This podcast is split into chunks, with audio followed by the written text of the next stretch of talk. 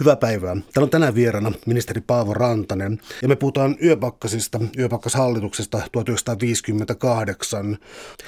Voisi lähteä sitten niin hyvin yksinkertaisesta kysymyksestä tässä liikkeelle, eli mitä oli yöpakkaset, koska tämä on tällainen ää, asia, joka kyllä koulussa opetettiin historiassa, mutta tulkinta on muuttunut kyllä sitten historian myötä paljon.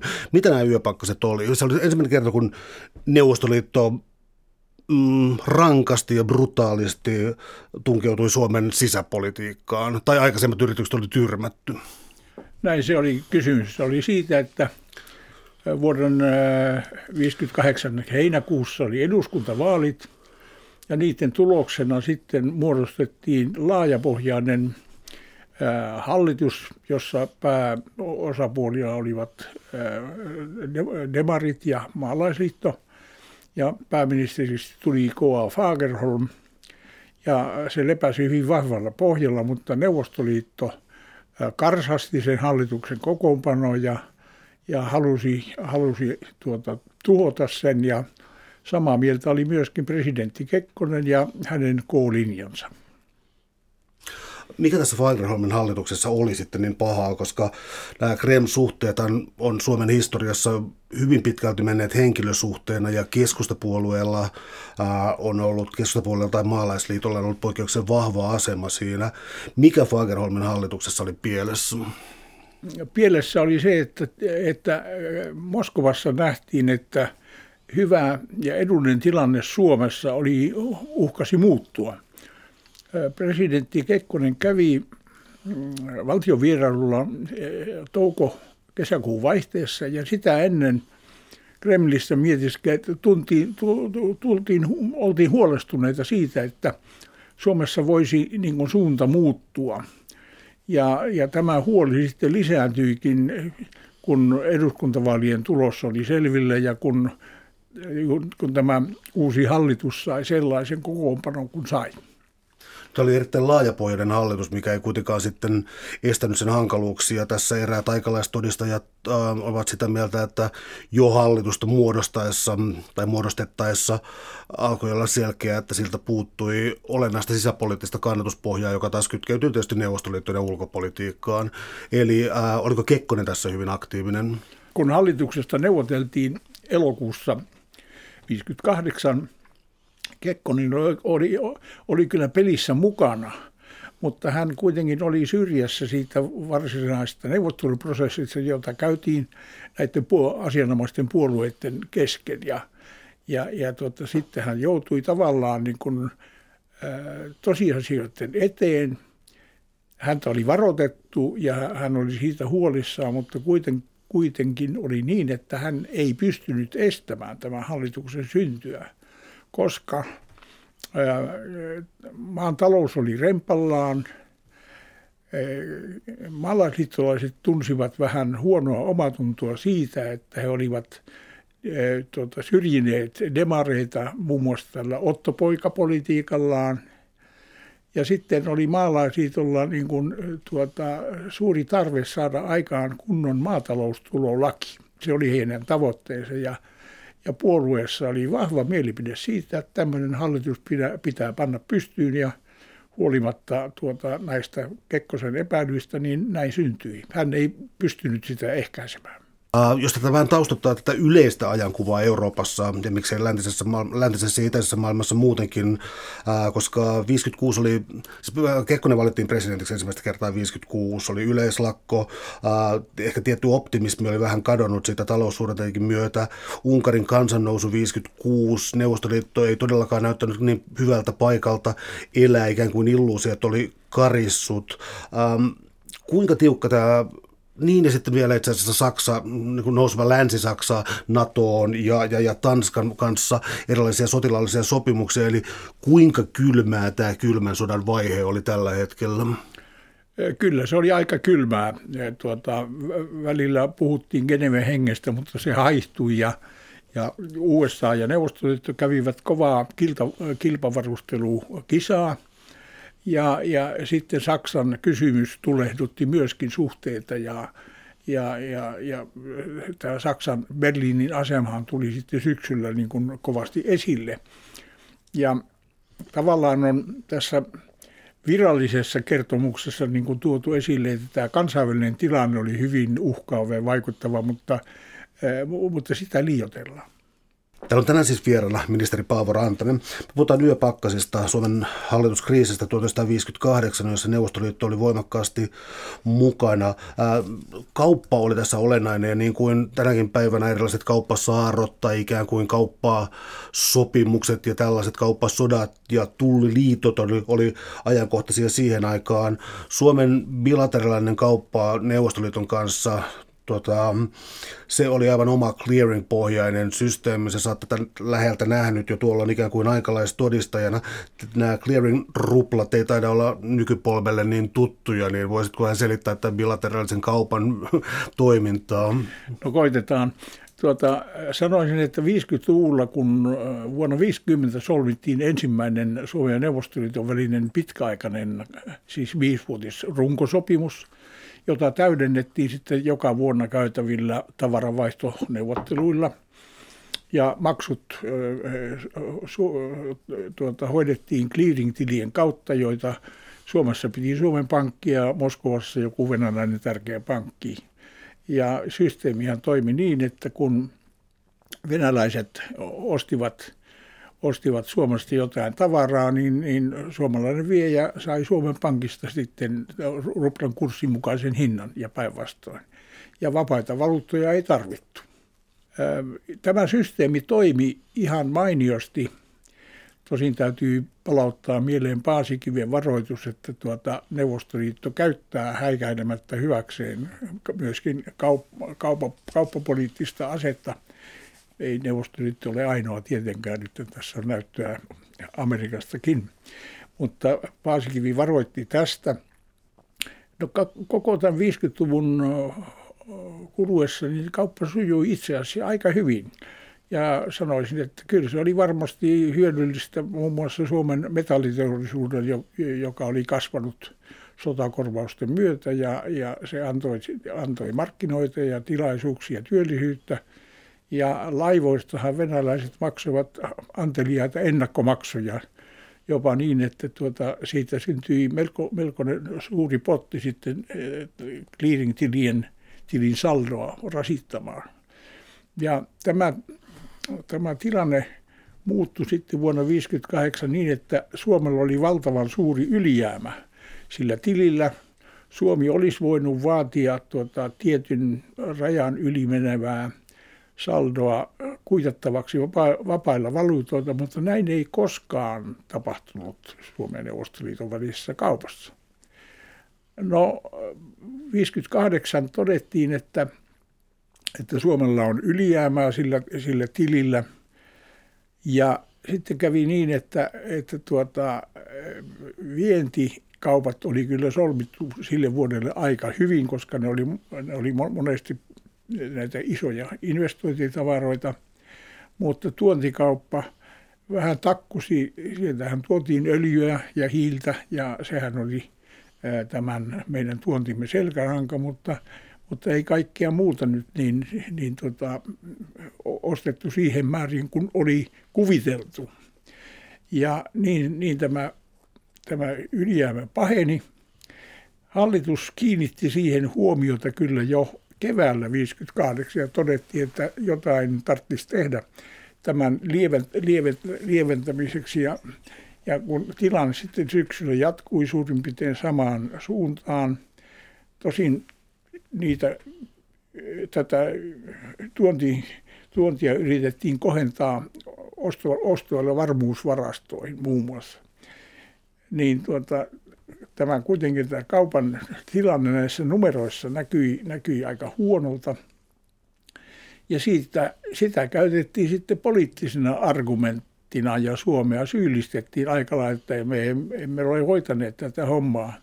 Ja kun vielä edellisenä vuonna oli ulkomaankauppaa lännestä vapautettu jonkin verran, niin muun muassa länsiautojen tuonti lisääntyi ja neuvostolaisten autojen markkinat kutistuivat huomattavasti. Ja tästä oli jupakkaa ja sanasotaa. Suomen ulkopolitiikka tuossa, se kovasti kulki todellakin yksityishenkilöiden kautta mutta, ja tiettyjen puolueiden kautta, mutta on olemassa tietty pitkä linja Suomen ulkopolitiikassa tuolta siis sotien jälkeiseltä ajalta, ajalta aina varmaankin tuonne Neuvostoliiton hajoamiseen saakka oikeastaan. Eli oli se, että oli erikseen idän politiikka ja sitten oli länsi-integraatio. Ja tämä länsi-integraatio oli siis taloudellista. Oli, Suomi halusi ostaa lännestä, myydä länteen, kuulua tähän joukkoon Pohjoismaiden, Pohjoismaiden yhteistyö ja silloin vielä erilaisessa muodossa ollut tuleva EU-integraatiokehitys.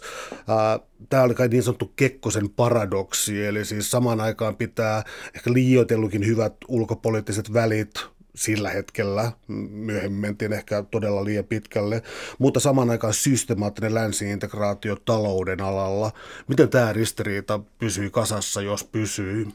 Se pysyi, se pysyi kasassa. Kekkonenhan sanoi, että mitä paremmin meillä on välit tuonne itään, niin sitä helpommin voidaan lännessäkin toimia. Ja kyllä se toteutui siinä mielessä, että, että me saimme äh, kaupalliset tavoitteet lännen markkinoilla toteutetuksi. Pääsimme liitännäisjäseneksi EFTAan ja sitten saatiin tämä EEC-vapaakauppasopimus, joilla niin kuin Suomen vientiedut turvattiin erittäin hyvin. Että se oli hyvä ratkaisu, mutta, mutta tuota, olihan sillä hintansa. Ää, tuota, niin että silloin Kekkonen valittiin pois poikkeuslaille ja niin poispäin. Sehän nyt ei ollut oikein sääntöjen mukaista peliä sekään, mutta tuota, vaikka vähän rumalta näytti, niin käytännössä lopputulos oli sinänsä suotuisa. Täällä on tänään siis vieraana ministeri Paavo Rantanen. Me puhutaan yöpakkasallituksesta 1958. Jotta tämä puoluekenttä tulisi ymmärrettäväksi, niin ainakin siis demarit oli jakautunut äh, tietyllä tavalla siis kuugilaisiin ja sitten enemmän oikeistodemareihin, Väinö Tanner siellä mukana. Ja tässä puoluekentässä siis myös maalaisliitto oli jakautuneen sillä tavalla, että siellä oli, siellä oli äh, ikään kuin oikeistolaisempi siipi ja eräänlainen populistisiipi, äh, vennamolaiset tässä kokoomus joutui vasta myöhemmin sellaiseen, että sitä ei tullut enää, se ei ollut enää, katsottiin, että se ei ole enää hallituskelpoinen puolue. Se tapahtui vähän myöhemmin. Tässä vaiheessa vielä oltiin näin. Mutta siis demarit hajaantuneena, oikeistodemarit ja skuugilaiset, maalaisliiton konservatiivisiipi ja, ja, ja taas Venäjän myönteinen siipi. Oli kaksi kansallispuoluetta, RKP ja Suomen kansallispuolue. Suomen kansanpuolue. Anteeksi, anteeksi. Suomen kansanpuolue. Ja, ja Suomen kansanpuolue. Um, oliko tämä osasyy siitä, että Neuvostoliitto harjoitti nimenomaan henkilöiden kanssa äh, diplomatiaa, eikä puolueiden kanssa? Oliko tämä puoluekentän hajannut siihen vai oliko päinvastoin niin, että Neuvostoliitto pyrki hajottamaan Suomen tai korostamaan Suomen puolueiden ristiriitoja? No suomalaiset kyllä osasivat aivan hyvin riidellä itsekin, niin että tuota, se näkyy tässä demaripuolueessa oikein hyvin ja, ja niin poispäin. Mutta tässä kun tämä tilanne oli tämä ja hallitusta tehtiin, niin siihen tuli viisi sosiaalidemokraattia ja siinä oli näiden joukossa mukana Väinö Leskinen, joka oli punainen vaate Moskovalle, aivan niin kuin Väinö Tannerkin. Viisi maalaisliittolaista, Johannes Virolainen tuli sinne ulkoministeriksi. Sitten oli kolme kokoomuslaista – merkittävimpänä heistä oli tämä Päiviö Hetemäki ja sitten ruotsalaisilla ja kansanpuolueella ja suomalaisilla oli molemmilla yksi ministeripaikka. Ja idässä tämä tulkittiin niin, että tässä, tässä hallituksessa Neuvostoliitolle epäsuotuisat voimat olivat enemmistössä. Eli tuota demarit ja, ja kokoomus – ja, ja, ja maalaisliittokin oli, oli tuota varmaan osaltaan epä, epäilyksen alainen niin, että, että Moskovassa tulkittiin, että asemat voidaan menettää ja silloin oli mielessä tietenkin Neuvostoliiton vaikutusvalta, Kekkosen tukeminen ja vuoden 1962 presidentinvaalit. Ja, ja niin kuin tuo Viktor Vladimir muisteli, hän sanoi, että tämä hallitus oli, oli heidän kannaltaan pahin mahdollinen. Joten tottahan toki olisi sellaista päästävä, päästävä niin kuin eroon. Ja, ja siitä alkoi sitten kamppailu tämän hallituksen elämästä, joka kesti sitten muutaman kuukauden. Tämä on vähän kohtuuton kysymys, koska tämä vaatii sen verran spekulaatiota, mutta, mutta tota, tämä oli siis Neuvostoliitolle surkea hallitus. Johtuiko tämä yksittäistä nimistä, kuten vaikka Tanner tai Kosolla, joka oli tietysti Kosolan poika eikä itse Kosolla. Johtuuko se tällaisista nimistä? Vai oliko kyseessä ikään kuin siis kokeilu, sillä kokeillaan jäätä ja katsotaan niin kuinka paljon voidaan vaikuttaa puolueettomana pyrkivän, puolueettomana pyrkivän maan no, kimppuun, tai kuinka paljon siihen voidaan vaikuttaa, kuinka paljon se voidaan tuoda omaan intressipiiriin? No joo, Suomihan oli joutunut YYA-sopimuksella Neuvostoliiton intressipiiriin ja itse asiassa 50-luvullakin Neuvostoliiton vaikutusvalta Suomessa hiljalleen kasvoi ja sehän johti siihen, että, että Kekkosesta tuli presidentti 56 ja sitten harjoitettiin tuota kovaa sisäpoliittista taistelua, jossa ruvettiin ottamaan Moskovan ase esille ja nämä idän suhteet esille. Ja kokoomushan ei päässyt hallituksiin enää tuota, ennen, ennen yöpakkashallitusta. Se oli ulkona. Näin ollen, ollen tuota, tilanne oli aika hankala. Ja Neuvostoliiton kannalta, kun he olivat sitä mieltä, että tämä oli todella turmiollinen kokoonpano, tämä Fagerholmin hallitus, niin, niin näin ollen se tuomittiin. Ja häikäilemättä sitten niin kuin sanottiin, että tämä uusi hallitus on semmoinen, joka aikoo muuttaa Suomen linjaa.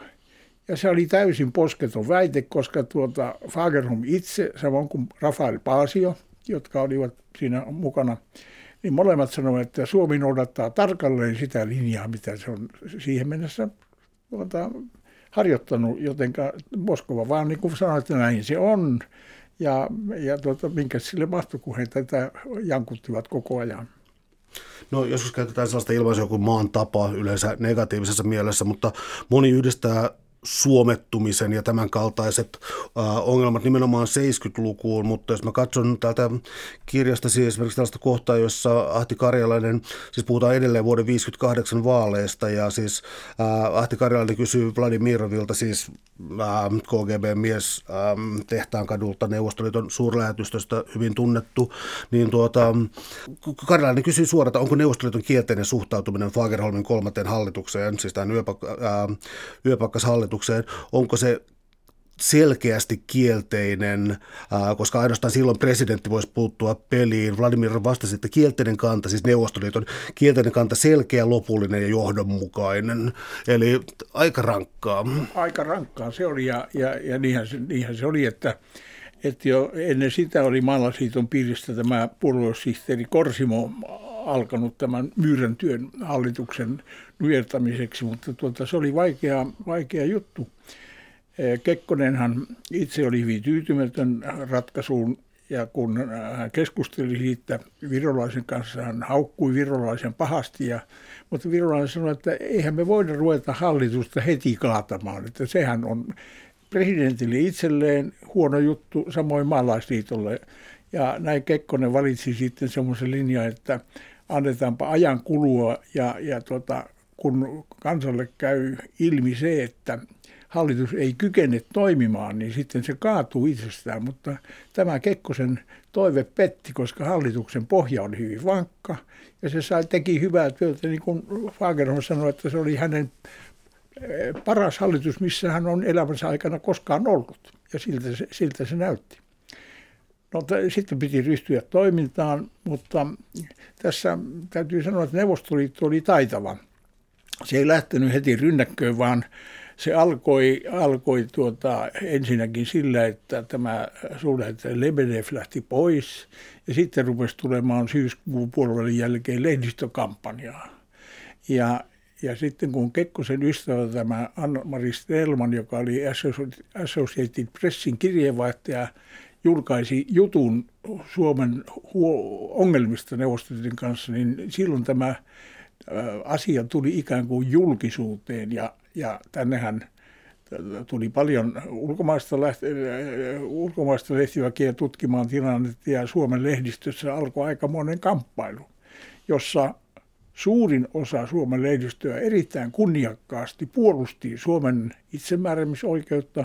Poikkeuksena oli tietysti tuota SKDL ja Simo, Simoslaisten lehdet plus maakansa, joka oli Kekkosta hyvin lähelle. Maakansa ei, ei oikeastaan kunnolla koskaan tukenut hallitusta, vaan, vaan toimi päinvastoin.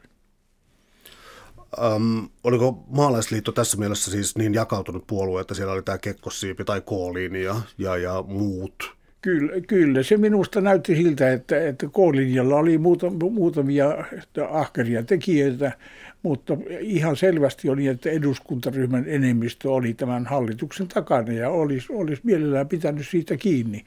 Mutta sitten kovemmat otteet otettiin käyttöön ja, ja tilanne vaikeutui.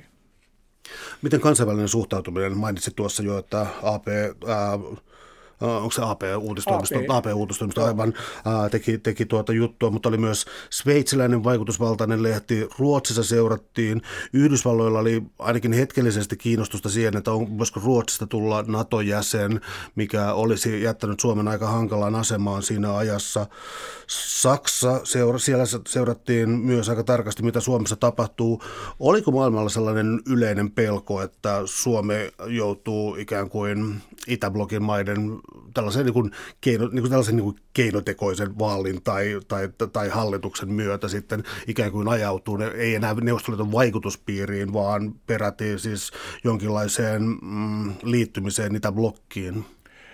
Kyllä, tällaisia pelkoja oli lännessä aika paljon, kun seuraa sitä sen syksyn keskustelua, niin, niin tuota, Ruotsin lehdistö, Norjan, Tanskan, Saksan, Ranskan, Englantin, USAn – kyllä, kyllä niissä kirjoitettiin hyvin paljon Suomesta ja tällaisia niin kuin pahimpia pelkoja oli. Ja, ja niin kuin joku Express kerran kirjoitti, että eikö kukaan välitä mitään siitä, että Suomelle käy näin huonosti. Mä palaan vielä siihen, että äh, mun ikäpolveni, noin 50 poliittinen muisti kyllä tuonne 70-luvulle äh, karahtaa. Ja siis on äh, ajatus siitä, tai siis on niin kuin monilla jäänyt sellainen ajatus siitä, että, äh, että jonkinlainen vapautuminen tapahtui vasta sitten paljon myöhemmin, mutta vuonna 1958 oli monta, monta asiaa ikään kuin liikkeessä, oli, äh, oli sellaista kirjallisuutta, joka oli neuvostovastaista, mutta tämä neuvostovastainen on niin latautunut termi. Oikeasti ne oli siis, äh, no muun muassa Arvo Poika Tuomisen ja siis, jotka olivat olleet Neuvostoliitossa pidempiä aikoja kirjoittaneet muistelmia ja kritisoivat syystäkin Neuvostoliittoa. Neuvostoliitto ei halunnut, että näitä kirjoja julkaistaan. Mutta saman aikaan tämä debatti oli, niin kun sun kirjassa on suoria sitaatteja, niin tuota, keskustelu oli siis rankkaa, nokkelaa ja paikoin aika avointakin. Totta kai kulisseissa toimittiin, mutta ähm, siis vaikuttaa siltä, että ulkopoliittisista kysymyksistä sai kuitenkin debatoida, mutta ei hallituksessa.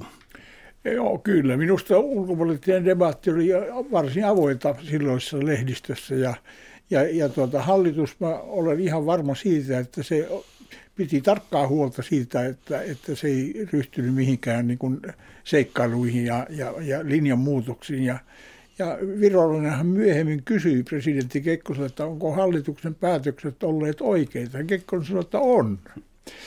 Niin, että tämä oli vähän ristiriidassa näiden neuvostoliittolaisten väitteiden kanssa, mutta, mutta venäläiset sitten, nehän aloittivat oikeastaan sillä, että arvosteltiin näitä Suomessa ilmestyneitä kirjoja, jotka oli ihan kelpokuvauksia, tottahan ne olivat, mutta kiusallista tuota, tälle itäiselle naapurille.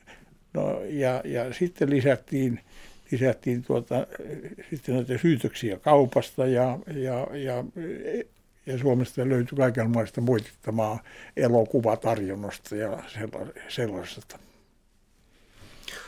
Kuinka pitkälle tämä menisi? Mä tiedän, että Isvestia-lehti tuota, ainakin tarttui näihin, Vladimir on varmaankin siis, äh, tavallaan siis joskus on vaikea hahmottaa Neuvostoliiton koneistoa, kun on ikään kuin puolueellinen KGBn linja, ää, sitten on presidentti ja puolueen ää, tuota, pääsihteeri, ja siis ää, joskus on hankala hahmottaa, mistä kaikkea tätä painostusta tuli. Oliko se koordinoitua, jos näin voi sanoa? No kyllähän se varmasti oli koordinoitua. Tuota, NKP siinä tietysti veteli että soitti ensimmäistä e, e, ensiviulua ja sen mukaan, mukaan niin kuin toimittiin.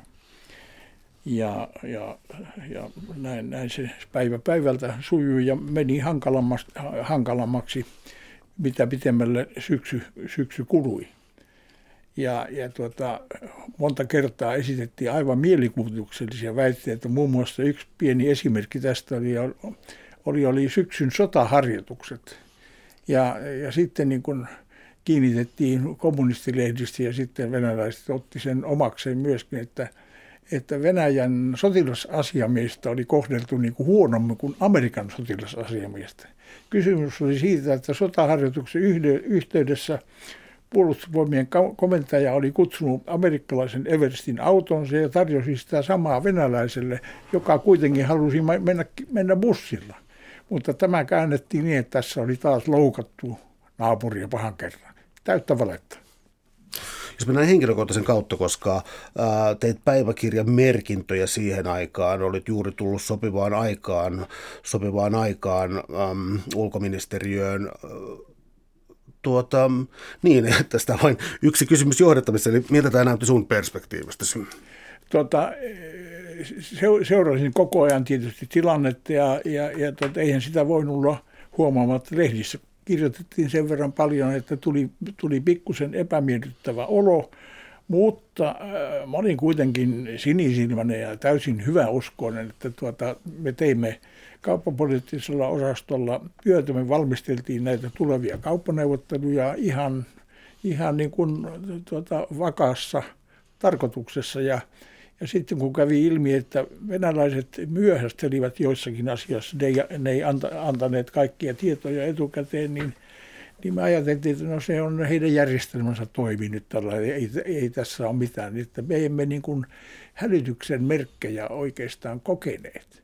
Vasta sitten tilanne muuttui kummalliseksi, kun, kun tuota, tämä jarrutus oli mennyt pitkälle – marraskuun alkuun mennessä, niin silloinhan meiltä puhelimet lakkasivat soimasta. Ei vientimiehet soitelleet meille enää, kun ei, ei ollut asiaa. Ja tilanne niin kuin seisoi, vaikka sitä ei ollut julkistettu, että näin oli. Mehän sitten harjoitimme tuota, ajanvietettä sillä että Ookke Viittala, mun esimieheni, luki Yrjö Leinon kiellettyjä muistelmia, jotka mä olin saanut käsiini – ja tota, sitten välillä pelattiin laivastopeliä ja uvotettiin toistemme laivoja ja kerrottiin juttuja. Että tällä näin, näin idylliseksi homma meni. No tässä taloustilanteessa vielä edelleen, jos sitä, sitä vielä katsotaan, niin äh, kaupan tasapaino ei ollut ainut asia, äh, vaan eräänlainen niin kaupan seuraamus oli siis se, että Neuvostoliiton taskussa ei suinkaan ollut niin pelkästään SKP, SKDL, osa maalaisliittoa luultavasti, vaan ähm, vuorineuvokset, eli siis suurteollisuuden esimiehet ja omistajasuvut, niillä alkoi pokka pettää ja lähtivät sitten katsomaan turvaamaan omia etujansa sillä tavalla, että Neuvostoliittoa varmasti ei su, tota, suututettaisi. Kyllä, tästä oli selvästi esimerkkiä.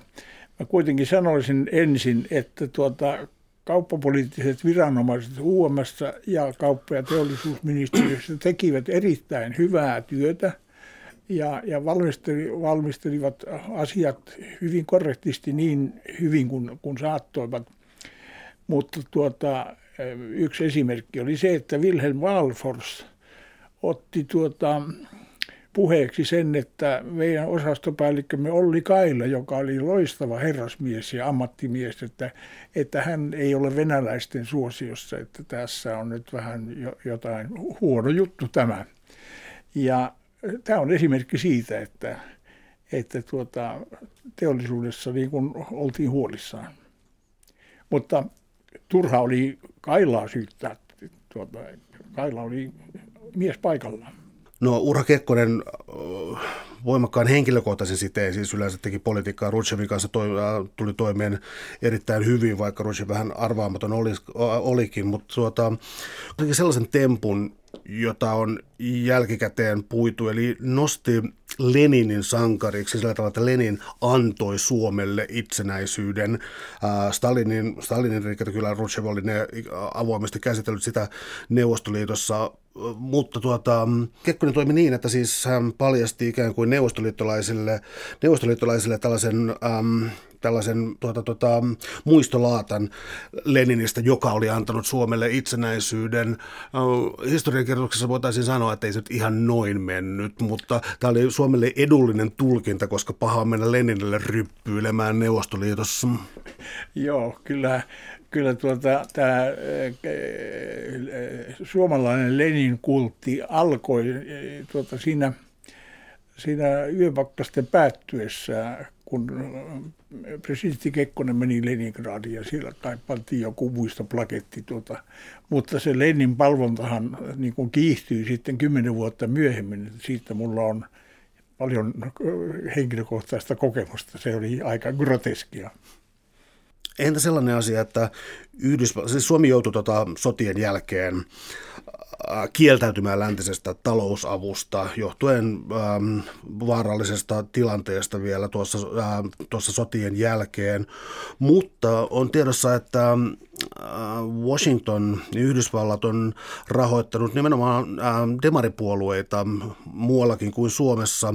Eli CIAn rahoitusta siitä, joka ei ollut todellakaan ollut julkista, koska siis demareille oli käynyt niin, että olivat selkeästi ikään kuin ähm, valtiojohdon takana ja täysin, täysin integroitunut puolue ja karistanut kaikki ikään kuin nämä menneisyyden kipeät haavat sieltä pois. Ja oli niin olennaista, oli olennaisempaa tukea demareita kuin esimerkiksi boikotoida kommunisteja tai toisinpäin, että Neuvostoliittokin pyrkii ikään kuin lähestymään ehkä maalaisliittoa enemmän ja, ja, ja SKP kävi, ähm, no se ei ollut niin kuin ainut mahdollinen väylä. No joo, kyllähän demareita tuettiin tuota, siinä näitä demareita ilman muuta he saivat amerikkalaista rahoitusta, mutta, mutta tuota, rahaa tuli sitten idästä taas toisille. Mutta kun palaan siihen Marshall-apuun, josta, josta Suomi joutui pakosta kieltäytymään, niin silloinhan kuitenkin saatiin USAsta lainoja aika paljon. Ja niitä tuli reilusti, että tuota, silloin oli kyllä aika, aika suuri merkitys 40-luvun lopussa, 50-luvun alussa, kun tuota Suomea jälleenrakennettiin. No entä tuossa puoluekentässä? Ähm, se muuttui tuossa hieman ajan saatossa, mutta äh, mä en muista, mutta siis muistan hyvin kyllä, kun sinipunahallitus, Holkerin sinipunahallitus tuli, ähm, kun sinipunahallitus muodostettiin, mutta kauanko kokoomus esimerkiksi oli tässä hallitus ehdottomassa, niin kun, että se ei ole ehdottomasti ei ole hallituskelpoinen puolue? Se taisi kestää 21 vuotta, mä luulisin, suurin piirtein. Joo, koska, koska vielä tuossa virolaisen hallituksessa oli Kekkosen äh, valitsemat kolme ministeriä mukana, mutta tuota, sehän vaihtui ja sen jälkeen tuli se 20 vuoden tauko. Entä sitten äm, kommunistit ja hallitustyö, koska äh, on selkeää, että tuota, joskus kannattaa pysyä oppositiossa, joskus taas voidaan ikään kuin laimentaa puolueen hankaluudet ottamalla ne hallitukseen. Mä luulen, että moni olisi Suomessa aiemmin ollut halukas ottamaan perussuomalaiset hallitukseen, niin kuin ne tietysti olivatkin, mutta ei tässä nykymuodossaan. ei tässä nykymuodossaan. Niin saatiinko kommunistit kesyttä, kesytettyä tällä tavalla? Kyllä ne, kyllä ne ainakin puoliksi, tuota, tuskin tuo Sinisalo nyt kesyntyi, ei, ei vaikuta siltä, mutta tuota, että kyllähän se oli niin kuin – niin kuin hyvä äh, liike, äh, strateginen liike ottaa heidät mukaan tähän vastuuseen. Tosi muistan, kun nämä kommunistit tulivat sitten, sitten silloin 60-luvun jälkipuoliskolla mukaan, niin silloin monet ajattelivat, että joo, nyt ne ovat tulleet ja pysy, eikä niitä koskaan saada enää pois.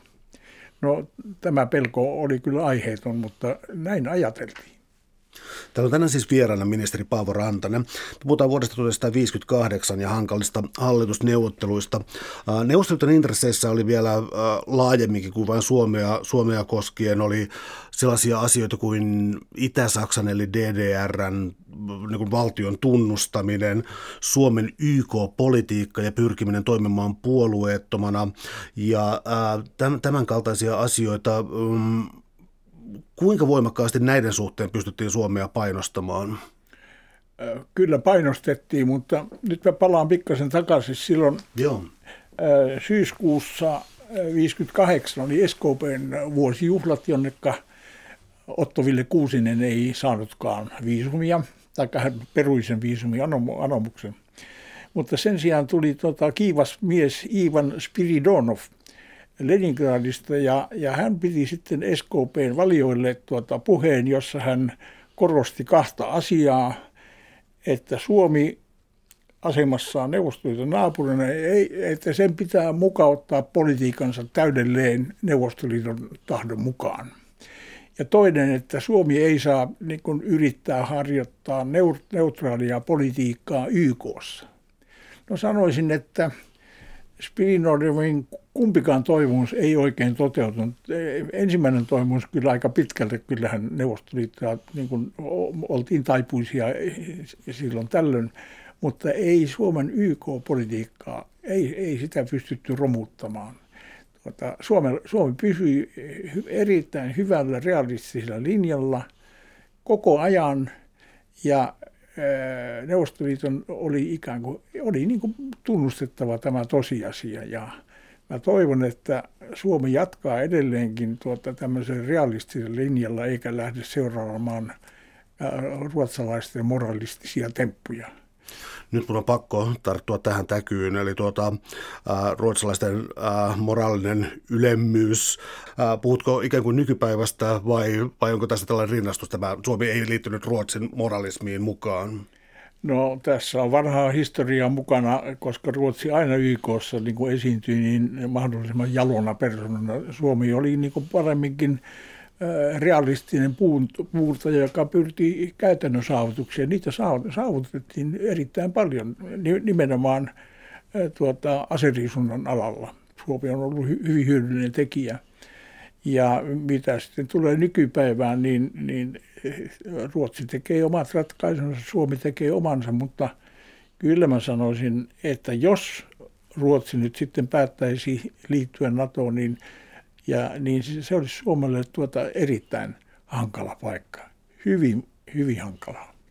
Spekuloidaanko, jos Ruotsi liittyisi, Suomen melkein olisi pakko, pakko liittyä sinne mukana ja ongelma on sitten, onko se nyt 1300 ää, kilometriä rajaa tuossa itään. Olisiko Suomen pakko liittyä NATOon siinä yhteydessä? Olisi, mun mielestä olisi. Sitä, silloin me oltaisiin jääty siis tämmöiseen eristettyyn asemaan ja sehän on pahinta. Tuota, mä ottaisin yhden henkilön esiin tästä ähm, ikään kuin lähipiiristä, joka on sitten Max Jakobson, jolla tuntui olevan, äh, no tietysti YK-ura, mutta hänellä tuntui olevan aika, aika selkeä kuva siitä, mitä tapahtuu ja sellainen, joka aukeaa nykylukijalle hyvin. Ky- mitä voisit sanoa Max Jakobsonin henkilöstä? No kyllä joo, hän, hän oli erittäin terävä a, a, tuota, ajattelija ja, ja, ja linjanvetäjä hän niin kuin, niin kuin paljasti totuuden, kun hän kirjoitti tosi nimimerkille silloin marraskuussa suomalaiseen Suomeen artikkeli, jossa hän kertoi, mistä oli kysymys. Ja, ja sitten hän totesi, että jos me, jos me tuota, niin kuin tässä niin kuin annamme periksi, mehän tuota, maailman silmissä kavennamme itsemääräämisoikeuttamme. Ja näinhän, näinhän se oli hän äh, sanoi hyvin fiksusti, että tämä hallitus oli syyllinen jo syntyessään, että se ei voinut saada hyvillä teoilla Moskovan arvoa. Mitä sellainen asia, että Lasse Lehtinen tässä nyt viime vuosina tuossa tuota, Väinö Tanner elämäkerrassansa esittää siis sellaisen argumentin, joka kulkee suunnilleen niin, että Urho Kekkosta ei olisi valittu kertaakaan Suomen presidentiksi ilman jonkinlaista Neuvostoliiton myötävaikutusta. Allekirjoitatko väitteen? No, melkein, melkein mutta tuota, tuota, tuskin, kyllä mä luulen, että hän oli, olisi hävinnyt sillä 56 Fagerholmille, jollei, jollei näitä temppuja olisi tuota idästä johdettu. Mitä sitten seuraa, niin vaikka se on ihan turhaa spekulaatiota, mutta, mutta tuota, ei se Kekkosen ura olisi ehkä ollut niin helppo ja vallantäyteinen kuin se sitten tuli olemaan. Oliko Kekkonen vaikutusvaltainen jo tässä vaiheessa, koska siis kirjasta tulee selkeästi ilmi, kuinka huolestunut Kekkonen oli tästä tilanteesta, siis yleensäkin niin maailman tilanteesta, mutta sitten myös tästä työpaikkasalituksesta, kuten sanoit, eli, äh, äh, eli hallitus ei ollut tehnyt mitään väärää, päätökset oli oikeita ja syntymästään tällainen äh, syntymästään ikään kuin äh, saakka syntinen hallitus Neuvostoliiton äh, mielestä, mutta oliko Kekkonen tässä vaiheessa jo sellaisessa asemassa, että hän kykeni ikään kuin henkilökohtaisella politiikallansa jotenkin, jotenkin tyynnyttelemään tai taivuttelemaan Neuvostoliiton Neuvostoliittoa?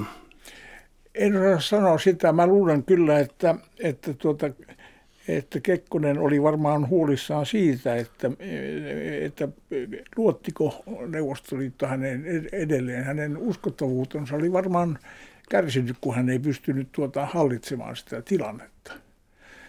Ja, ja niin kuin sanottu, niin vaikka Kekkonen kuinka toivoi, että, että hallitus kaatuisi sisäpoliittisiin syihin ja hankaluuksiin, niin, niin sehän ei voinut millään tapaa toteutua, että tuota, ei, ei hallitusta olisi parlamentissa pystytty lainkaan kaatamaan, että siihen tarvittiin sitten ulkopuolista tukea. Ja tässähän oli sitten niin kuin kaksi, kaksi seikkaa. Hallitushan todellisuudessa kukistui siihen – että äh, Neuvostoliitto väläytti Kustaa Vilkunalle ja siitä kerrottiin sitten virolaisillekin ja, ja, ja miksei Kekkosellekin, että he niin harkitsevat näiden YYA-konsultaatioiden käy, käynnistämissä. Se katkas virolaisen selän ja se oli se todellinen syy, miksi hallitus tuhoutui, vaikka siitä ei julkisuudessa keskusteltu ollenkaan. Sen sijaan kun Neuvostoliitto 21 marraskuuta ilmoitti, että nyt kauppa seisahtuu, niin sehän levisi, levisi yleiseen tietoisuuteen ja se oli niin kuin ilmiselvä, erittäin hyvä julkinen syy. Mutta tuota, tätä YA-syytä ei koskaan, se ei tule ilmi näissä juurikaan muuta kuin virolaisen tuota, muistelmissa ja, ja niin poispäin.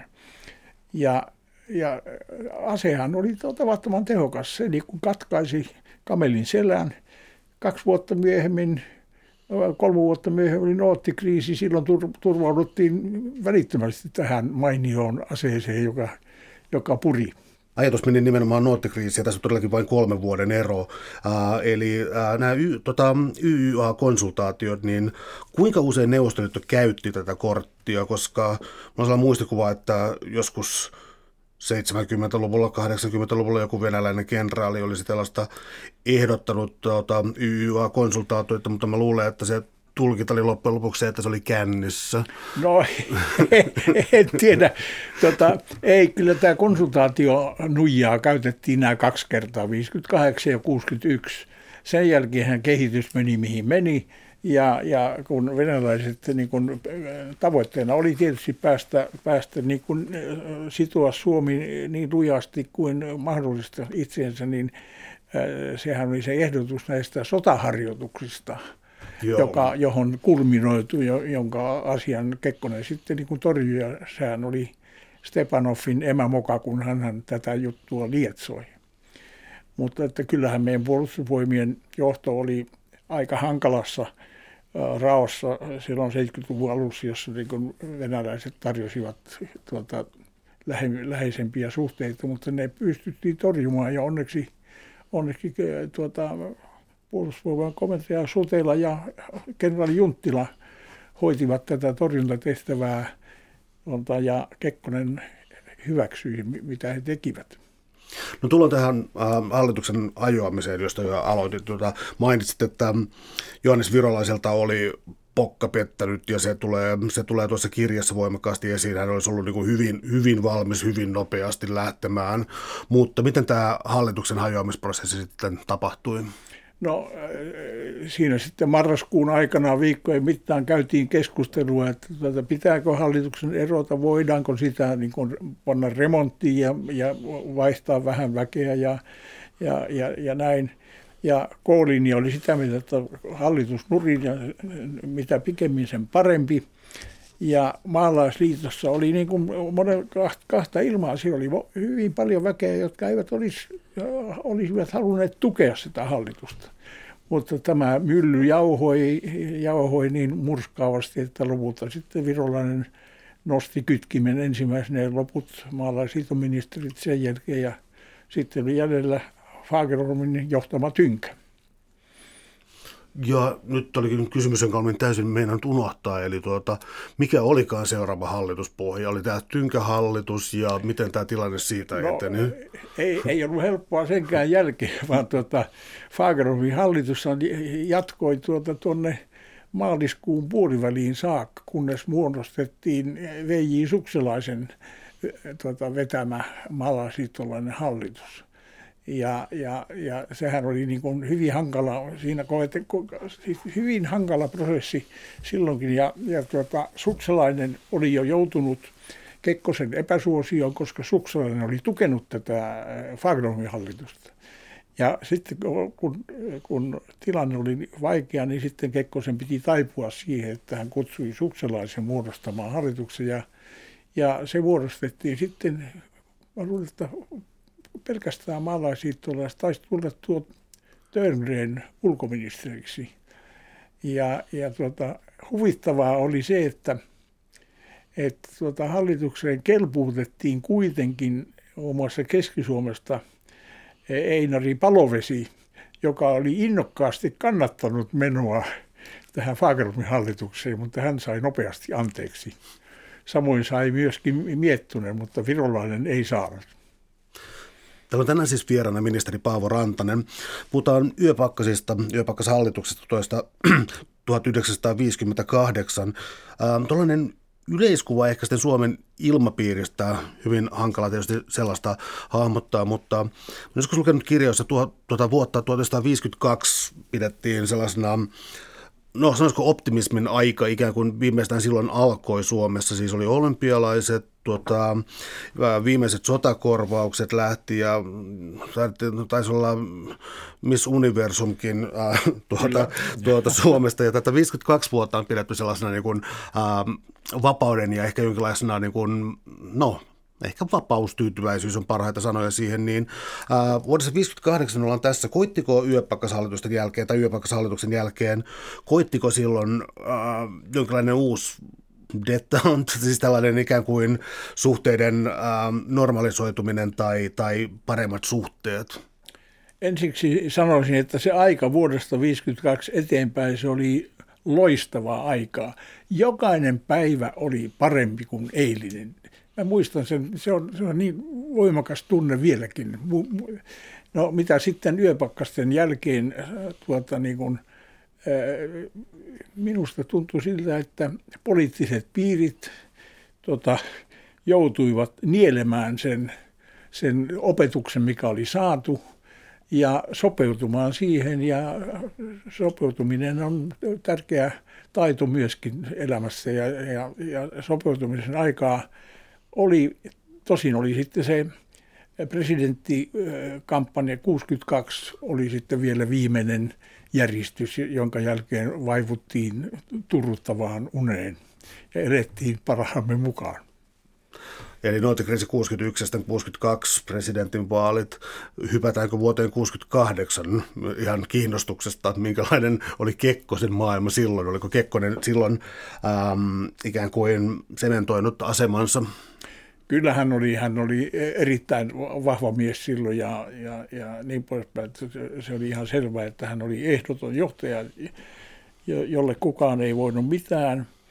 Ja Kekkonen oli aika aktiivinen, että kohta sitten seuraavana vuonna hän otti niin kuin kantaa itse asiassa myöskin Prahan miehitystä vastaan. Kyllä hän niin kuin ilmaisi niin kuin tyrmistyksensä Neuvostoliiton suurlähettiläälle ja niin poispäin.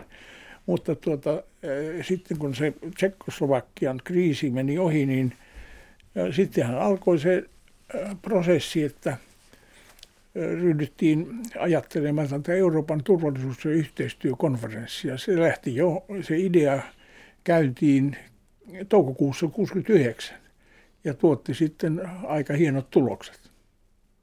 Ja tämä oli sellainen, ähm, siis Etyk ja tuota, äh, mikä olisi Suomen rooli? Ei pelkästään, ähm, ei pelkästään kokoontumispaikkana, vaan siis äh, Suomella oli enemmänkin vaikutusvaltaa tähän näin. Ja siis äh, se oli ikään kuin lopullinen, miten sanoisi, Suomen, Suomen arvoa lännessä ei kiistetty ollenkaan. Ja sitten siellä pääsi sellainen pirullinen ihmisoikeuskorikin sieltä, joka toimi mielenkiintoisesti itää vastaan. Huipentuko joku aikakausi tähän? No tuota, ehkä huipentui. Täytyy sanoa, että Suomen roolihan siinä oli, oli tuota erittäin luova. Neuvostoliiton tarkoitus oli, että tuota, saadaan aikaan hyvin lyhyt tuota, Euroopan turvallisuuskonferenssi, jolla siunataan toisen maailmansodan tulokset. Ja, ja vahvistetaan siinä samalla myöskin niin kuin Saksan, Saksan tuota, lopullinen ratkaisu. Mutta tuota, Suomi ryhtyi ajamaan tätä asiaa, niin Suomihan tuota, sanoi, että joo, että Suomi tarjoutui, tarjoutui tuota, niin kuin, niin kuin kokouspaikaksi, mutta se sai aikaan sen, että USA ja Kanada kutsuttiin mukaan. Se oli, se oli poikkeava, varmasti yllätys tuota näille Moskovassa. Ja, ja samoin se, että tuota, Suomen mielestä niin kuin tätä piti niin kuin laajasti laajasti valmistella ja, ja se valmistelu niin kuin tuotti sitten aikanaan sen, että siihen tuli nämä kuuluisat korit, joista se kolmas kori oli tämä ihmisoikeuksien kori, joka oli, joka oli tuota Neuvostoliiton täydellinen tappio. Ja, ja näin, näin mä sanoin, että Suomi myötävaikutti siihen, että, että tähän suuntaan mentiin.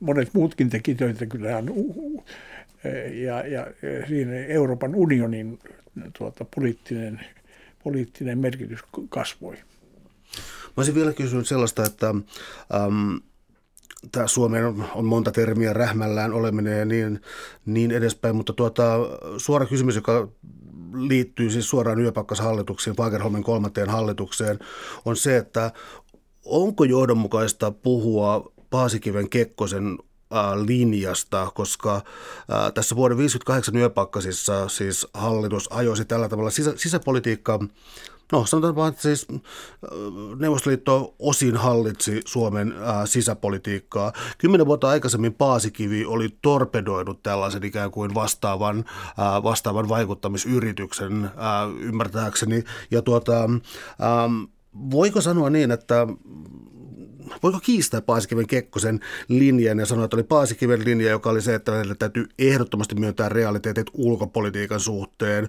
mutta säilyttääksemme itsenäisyytemme ja Kekkonen ikään kuin jatkoista, mutta sitten äh, erkani siitä, koska meni aivan liian pitkälle tähän itäsuuntaukseen. Voisi puhua ainoastaan Kekkosen linjasta. Kyllä minusta oikeastaan voisi puhua Paasikiven linjasta ja Kekkosen linjasta. Kekkosen linja oli niin kuin Paasikiven linjan muunnos mutta tuota, ja tietysti oli aikanaan niin propagandassa kätevää kytkeä nämä kaksi, kaksi tuota nimeä yhteen. Se vaikutti tyylikkäältä, kun Paasikiviä kunnioitettiin ja, ja Kekkonen oli hänen perillisensä ja, ja jatkoi Paasikiven linjalla, mutta eihän se ihan sillä lailla mennyt, koska Paasikivi aikanaan puolusti Fagerholmin hallitusta vuonna 1949 tuota, Itä vastaan. Kekkonen ei. Suuret kiitokset keskustelusta, Paavo Rantanen. Oli ilo. Kiitoksia paljon.